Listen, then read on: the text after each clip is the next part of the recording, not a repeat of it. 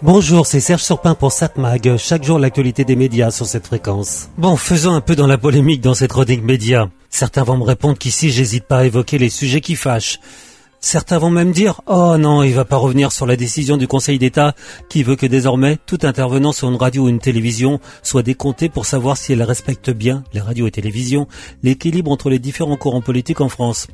Cela ne concerne que les médias qui bénéficient de la part de l'ARCOM d'une autorisation de diffusion sur la FM, le DAB ou la TNT.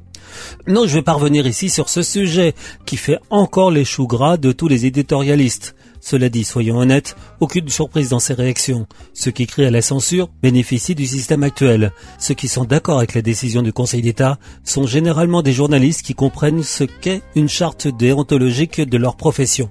En tout cas, il n'y en a pas un qui ne soit pas d'accord sur un point. La décision du Conseil d'État est inapplicable. Alors pourquoi on en parle tant? Parce que ça fait parler, et ça occupe du temps de cerveau disponible, comme dirait l'autre. Enfin, comme disait l'autre. Ça fait de l'audience. Non, je vais pas entrer dans la polémique en abordant ce sujet aujourd'hui. Ah si, je l'ai fait, mais je m'arrête.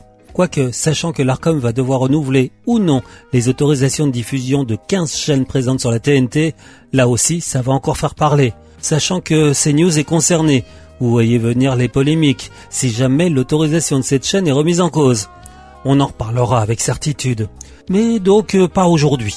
Et alors quelle polémique vais-je donc aborder aujourd'hui? Au hasard, faut-il lancer le DAB+, la radio numérique terrestre, alors qu'on écoute de plus en plus la radio via Internet et son smartphone? Ça fait longtemps que vous avez acheté un poste de radio en magasin? Euh, Oui, je crois que... oui, très longtemps. Par contre, on change de poste de radio à chaque fois, ou presque, que l'on change de véhicule et désormais tous les modèles neufs vendus sont équipés de DAB+. On est donc de plus en plus nombreux à utiliser ce DAB+, cette radio numérique terrestre, sans le savoir. Non, je ne vais pas aborder cette polémique-là. Je ne vais pas en parler aujourd'hui, même si je l'ai fait, mais je m'arrête. Autre polémique tendance. Comment s'informer ou trouver une information fiable? Là, je rejoins les deux sujets que je viens d'aborder. La liberté de s'exprimer, les chaînes d'information ou pas, et la radio sachant que la radio est considérée comme un des médias les plus fiables pour s'informer. Cela dit, revenons dans la polémique, la télévision avait elle aussi une très bonne image concernant la fiabilité de l'info qu'on pouvait y entendre, tout en oubliant que pendant longtemps, radio et télévision publique ont été considérées comme la voix de la France par les différents gouvernements. Puis enfin, après de longs combats, radio et télé ont gagné leur indépendance. Mais maintenant, avec des patrons de chaînes de télé et radio qui veulent en faire des médias d'opinion, la fiabilité de l'information est remise en cause. Par contre, quand même, la radio reste un média de confiance. Mais pour combien de temps? Mais là, je fais dans la polémique et je m'arrête. Quoique, la polémique, ça fait de l'audience, à défaut de faire de l'information, l'opinion étant rarement une information fiable et exhaustive. Mais non, si je voulais faire dans la polémique en posant la question Ah oui, faut-il regrouper l'audiovisuel public dans une seule entreprise? La ministre de la Culture a remis le sujet sur le tapis. Sujet mis en veilleuse avec la crise du Covid. Ne cherchez pas le rapport, il n'y en a pas. Sinon qu'on avait alors d'autres chats à fouetter. Pauvre bête.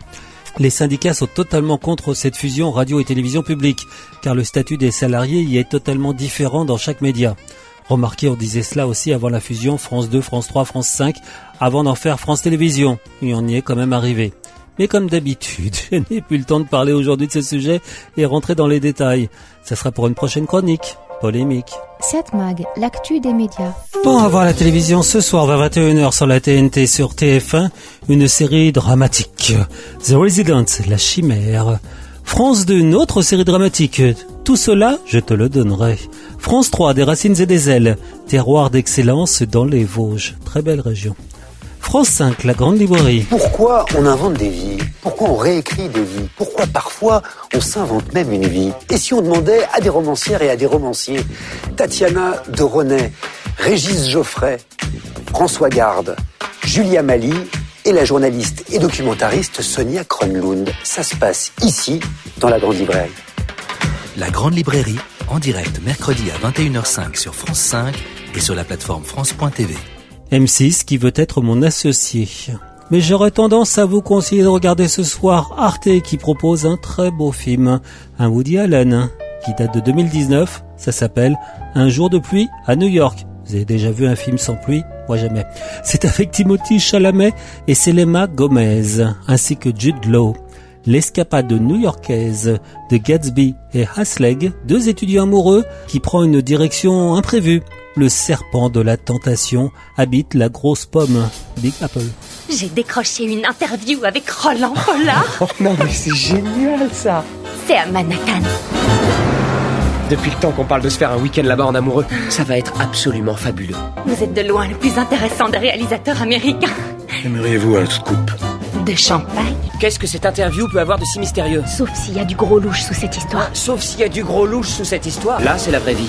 La vraie vie est faite pour les gens qui se contentent de peu. Au départ, il était question d'une toute petite, petite interview de rien du tout, à peine une heure, et résultat, on a perdu tout le week-end. Donc ce soir, Arte, 20h55, un Woody Allen, un jour de pluie à New York. 7 Mag, l'actu des médias.